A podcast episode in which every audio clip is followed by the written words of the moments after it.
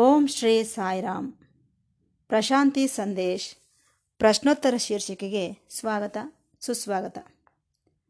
ಎಲ್ಲರಿಗೂ ನಮಸ್ಕಾರ.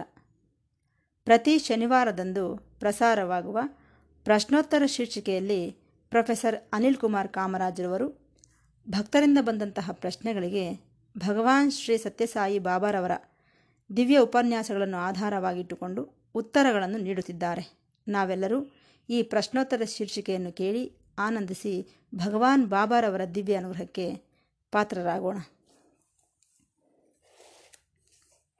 ಅಂದ ಹಾಗೆ ಇವತ್ತಿನ ಪ್ರಶ್ನೆ ಏನೆಂದರೆ, ಜ್ಞಾನ ಎಂದರೆ ಏನು?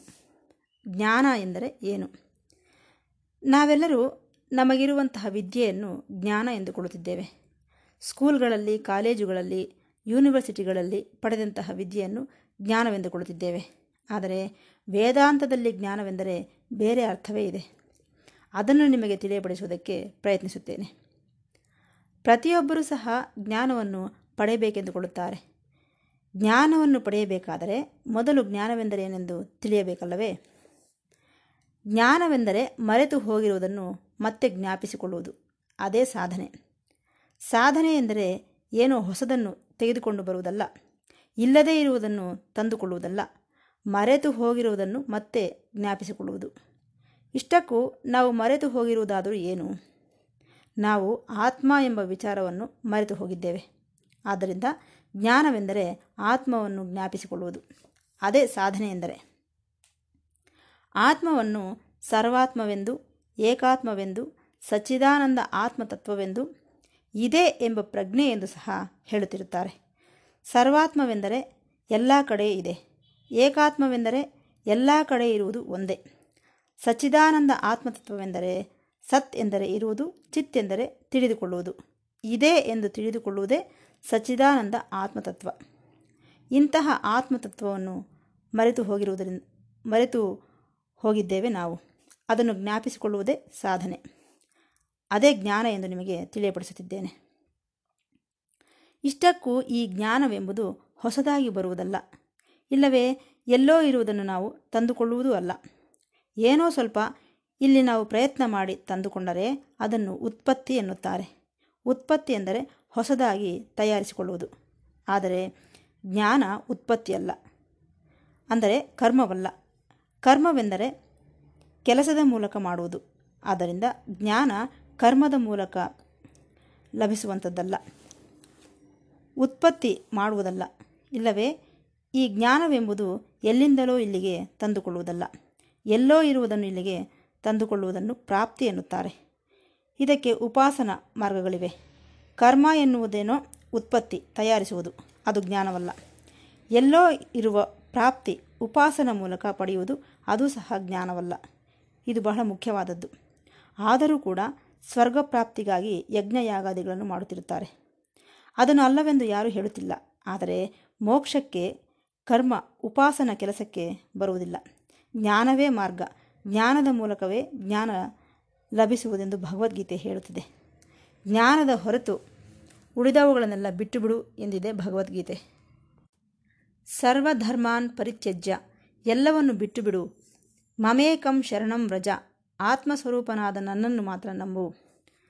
ನನ್ನನ್ನು ಮಾತ್ರ ಚಿಂತಿಸು ಎಂದು ಭಗವದ್ಗೀತೆ ಹೇಳುತ್ತಿದೆ. ಆದರೆ ಆತ್ಮಜ್ಞಾನ ಎನ್ನುತ್ತಿದ್ದೇವಲ್ಲ, ಆತ್ಮವೆಂದರೇನೇ ಜ್ಞಾನ? ನಾನು ಎಂದರೂ ಜ್ಞಾನವೇ? ನಾವು ಜ್ಞಾನ ಸ್ವರೂಪರಾದಾಗ ಆತ್ಮವೇ ಜ್ಞಾನವಾದಾಗ ಇನ್ನು ಬೇರೆ ಜ್ಞಾನ ನಮಗೆ ತಕ್ಕೆ ನಮ್ಮೊಳಗೆ ಇದೆಯಲ್ಲವೇ? ನಮ್ಮ ತತ್ವವೇ ಅದಲ್ಲವೇ? ಆಗ ಜ್ಞಾನದ ಅವಶ್ಯಕತೆ ಏನಿದೆ ಎಂದು ನಮಗೆ ಅನ್ನಿಸಬಹುದು. ಆದರೆ ಒಂದು ಚಿಕ್ಕ ವಿಚಾರ. ನಾವು ಆತ್ಮಜ್ಞಾನ ಸ್ವರೂಪರಾಗಿ ಆತ್ಮವೇ ಜ್ಞಾನವೆಂದು ನಮಗೆ ಗೊತ್ತು. ಆದರೆ ಅನುಭವಕ್ಕೆ ಬರುತ್ತಿಲ್ಲ. ಈ ತಿಳಿಯುವುದು ಎನ್ನುವುದಕ್ಕೆ ವಸ್ತು ಸಿದ್ಧ ಎಂದು ಹೆಸರು. ವಸ್ತು ಎಂದರೆ ತತ್ವವಾಗಿ ಸಿದ್ಧ, ಅಂದರೆ ರೆಡಿಯಾಗಿದೆ ಎಂದರ್ಥ.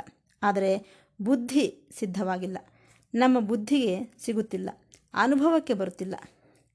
ಮತ್ತು ಸಮಸ್ತವು ಆತ್ಮಸ್ವರೂಪವೇ ಎಂದು ನಾವು ಅಂದುಕೊಳ್ಳುತ್ತಿದ್ದೇವೆ ಅಂತಹ ಬ್ರಹ್ಮಸ್ವರೂಪ ವಸ್ತು ಸಿದ್ಧವಾಗುತ್ತದೆ ವಿನಃ ಬುದ್ಧಿ ಸಿದ್ಧವಾಗುತ್ತಿಲ್ಲ ನಮಗೆ, ಅನುಭವಕ್ಕೆ ಬರುತ್ತಿಲ್ಲ.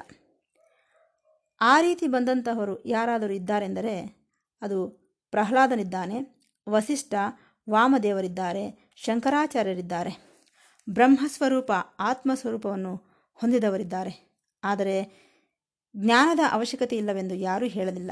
ಏಕೆಂದರೆ ಈ ಮಹಾನುಭಾವರಾದ ಮಹರ್ಷಿಗಳೆಲ್ಲರೂ ಅವರು ಏನು ತಿಂದರು, ಏನನ್ನು ಕೇಳಿಸಿಕೊಂಡರು, ಏನನ್ನು ನೋಡಿದರು, ಎಲ್ಲವೂ ಬ್ರಹ್ಮವೆಂದೇ ಭಾವಿಸಿದರು.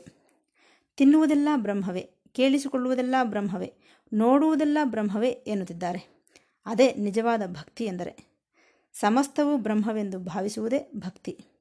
ಆದರೆ ನಾವು ಏನೆಂದುಕೊಳ್ಳುತ್ತಿದ್ದೇವೆ? ಭಕ್ತಿ ಎಂದರೆ ಏನೋ ದೇವಸ್ಥಾನಗಳಿಗೆ ಹೋಗಿ ಪೂಜೆ ಮಾಡಿಸುವುದು ಎಂದುಕೊಳ್ಳುತ್ತಿದ್ದೇವೆ. ಅಲ್ಲ ಅಲ್ಲ, ಭಕ್ತಿ ಎಂದರೆ ನಿನ್ನನ್ನು ನೀನೇ ಹಿಡಿದುಕೊಳ್ಳುವುದು.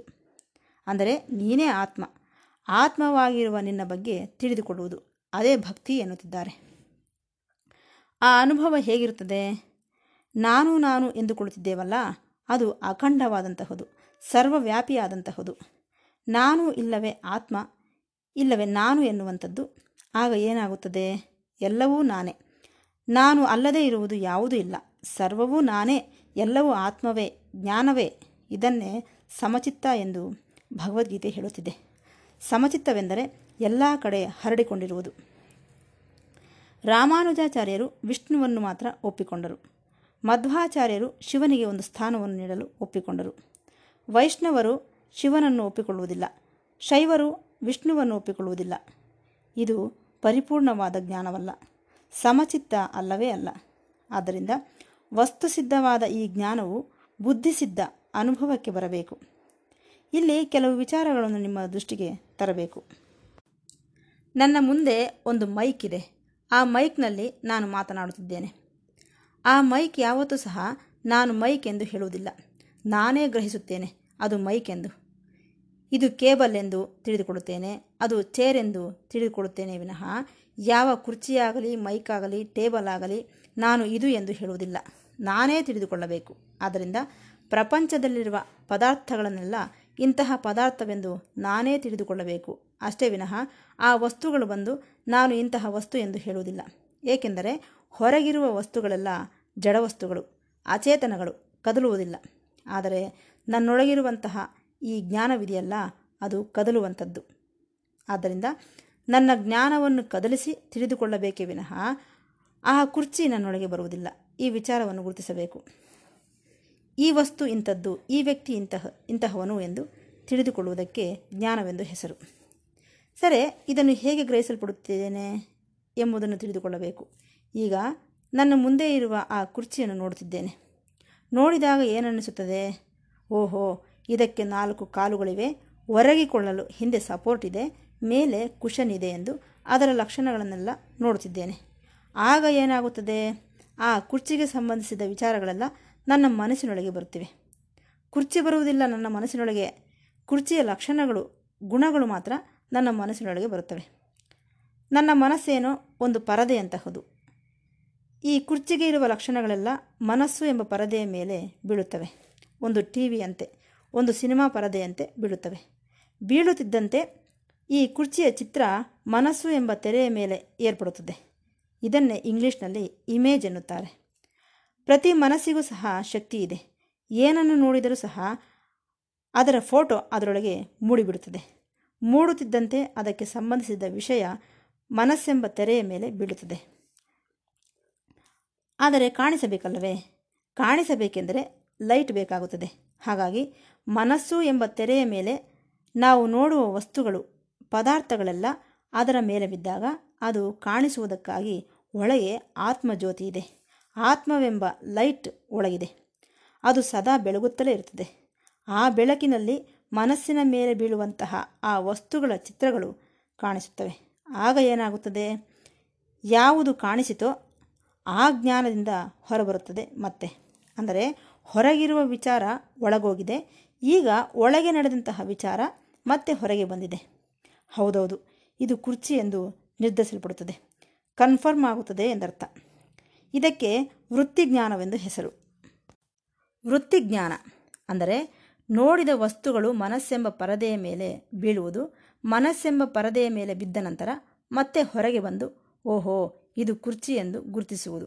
ಈ ರೀತಿ ನಡೆಯುತ್ತಿರುತ್ತದೆ. ಇದೊಂದು ಒಳ್ಳೆಯ ವಿಧಾನ. ನೋಡಿದ ತಕ್ಷಣವೇ ಗುರುತಿಸುತ್ತಿದ್ದೇವೆ. ನೋಡಿದ್ದೀರಾ? ಅದಕ್ಕೆ ಜ್ಞಾನವೆಂದು ಹೆಸರು. ಇದನ್ನು ನಾವು ಗುರುತಿಸಬೇಕು, ನೆನಪಿನಿಟ್ಟುಕೊಳ್ಳಬೇಕು. ಆದ್ದರಿಂದ ಹೊರಗೆ ವಸ್ತುಗಳಿದ್ದರೆ, ಒಳಗೆ ವಸ್ತುಗಳಿದ್ದರೆ, ಒಳಗೆ ಅದಕ್ಕೆ ಸಂಬಂಧಿಸಿದ ವೃತ್ತಿ ಇಲ್ಲವೇ ಐಡಿಯಾ ಏರ್ಪಡುತ್ತದೆ ಎಂದರ್ಥ. ಅಂದರೆ ಹೊರಗೆ ಏನಾದರೂ ವಸ್ತುಗಳಿದ್ದರೇನೆ ಅವುಗಳನ್ನು ನೋಡಿದಾಗಲೇ ನಮ್ಮ ಮನಸ್ಸೆಂಬ ಪರದೆಯ ಮೇಲೆ ಚಿತ್ರಗಳು ಮೂಡುತ್ತವೆ. ಆ ಚಿತ್ರಗಳು ಏರ್ಪಡುವುದರಿಂದಲೇ ನಾವು ಅವುಗಳನ್ನು ಗುರುತಿಸಲ್ಪಡುತ್ತಿರುತ್ತೇವೆ. ಇವೇ ಹೊರಗೆ ಒಳಗೆ ಎರಡೂ ಇರುವಂತಹ ಅನುಸಂಧಾನ ಎನ್ನಿರಿ, ಇಲ್ಲವೇ ಸಂಬಂಧ ಎನ್ನಿರಿ. ಮನಸ್ಸೆಂಬ ಪರದೆಯ ಮೇಲೆ ಬಿದ್ದಂತಹುದು ಮರುಕ್ಷಣವೇ ಹೊರಬರುತ್ತದೆ. ಆಗ ತಕ್ಷಣವೇ, ಆ, ಇದು ಕುರ್ಚಿ ಎಂದು ಗುರುತಿಸುತ್ತೇವೆ. ಇದಕ್ಕೆ ಅಪರೋಕ್ಷ ಜ್ಞಾನವೃತ್ತಿ ಎಂದು ಹೆಸರು. ಅಪರೋಕ್ಷ ಜ್ಞಾನವೃತ್ತಿ ಎಂದರೆ, ನೋಡಿದ ತಕ್ಷಣವೇ ಇದು ಇಂತಹುದು ಎಂದು ಗುರುತಿಸುವುದು. ಆದರೆ, ಕೆಲವು ಸಂದರ್ಭಗಳಲ್ಲಿ ನಿನ್ನೆ ದಿನ ನೋಡಿರುವಂಥದ್ದು ಉದಾಹರಣೆಗೆ, ಕಳೆದ ವರ್ಷ ಅಮೇರಿಕಾದಲ್ಲಿ ಇದನ್ನು ನಾನು ನೋಡಿದ್ದೆ. ಅದನ್ನು ನೋಡಿ, ಅದನ್ನು ನೋಡುತ್ತಿದ್ದಂತೆ ತಕ್ಷಣವೇ ಅದು ಮನಸ್ಸಿನೊಳಗೆ ಬಂದುಬಿಡುತ್ತದೆ. ಅಂದರೆ ಕೆಲವು ವರ್ಷಗಳ ಹಿಂದೆ ಅಮೇರಿಕಾದಲ್ಲಿ ನೋಡಿದಂತಹವಳು ನನ್ನ ಮನಸ್ಸೆಂಬ ಪರದೆಯ ಮೇಲೆ ಬಿದ್ದಿವೆ. ಈಗ ಅದು ಮತ್ತೆ ಜ್ಞಾಪಕಕ್ಕೆ ಬಂದಿವೆ. ಇದು ಸಹ ಪರೋಕ್ಷ ಜ್ಞಾನ ವೃತ್ತಿಯೇ ಆಗಿಂದಾಗಲೇ ವಿಚಾರವನ್ನು ಗಮನಿಸಿ, ಈಗ ಕುರ್ಚಿಯನ್ನು ನೋಡಿದೆ. ಇದು ಕುರ್ಚಿ ಎಂದು ನಿರ್ಧರಿಸಿಕೊಂಡೆ. ಇದು ಪ್ರತ್ಯಕ್ಷ ಜ್ಞಾನ ವೃತ್ತಿ ಪ್ರತ್ಯಕ್ಷವೆಂದರೆ ಎದುರಿಗೆ ಇರುವುದನ್ನು ನೋಡಿ ತಕ್ಷಣವೇ ಇದು ಇಂತಹುದೆಂದು ಗುರುತಿಸುವುದು. ಯಾವತ್ತೋ ನೋಡಿದ್ದನ್ನು ಈ ದಿನ ನೆನಪು ಮಾಡಿಕೊಂಡು ಗುರುತಿಸುವುದು ಎನ್ನುವಂಥದ್ದು ಪರೋಕ್ಷ ಜ್ಞಾನವೃತ್ತಿ. ಒಂದೇನೋ ಜ್ಞಾಪಕ ಶಕ್ತಿಯ ಮೇಲೆ ಆಧಾರಪಟ್ಟಿದೆ. ಇದಕ್ಕೆ ಸ್ಮೃತಿ ಎಂದು ಹೆಸರು. ಆದ್ದರಿಂದ ನಾವು ಗಮನಿಸಬೇಕಾಗಿರುವುದೇನೆಂದರೆ ಜ್ಞಾನವೆಂದರೆ ವಿಚಾರವನ್ನು ಗುರುತಿಸುವುದು, ಗುರುತಿಸಲ್ಪಡುವುದು. ಅದು ಇದು ಎಂಬ ಪ್ರಜ್ಞೆ, ಅದು ಜ್ಞಾನವೆಂದರೆ. ಕೇವಲ ಪುಸ್ತಕಗಳ ಜ್ಞಾನ ಗ್ರಂಥಾಲಯಗಳ ಜ್ಞಾನ ಜ್ಞಾನವಲ್ಲ ಎಂದು ತಮಗೆ ಮನವಿ ಮಾಡುತ್ತಾ ಈ ಭಾಗವನ್ನು ಮುಕ್ತಾಯಗೊಳಿಸುತ್ತಿದ್ದೇನೆ. ಮತ್ತೆ ಭೇಟಿಯಾಗೋಣ. ಸಾಯಿರಾಮ್.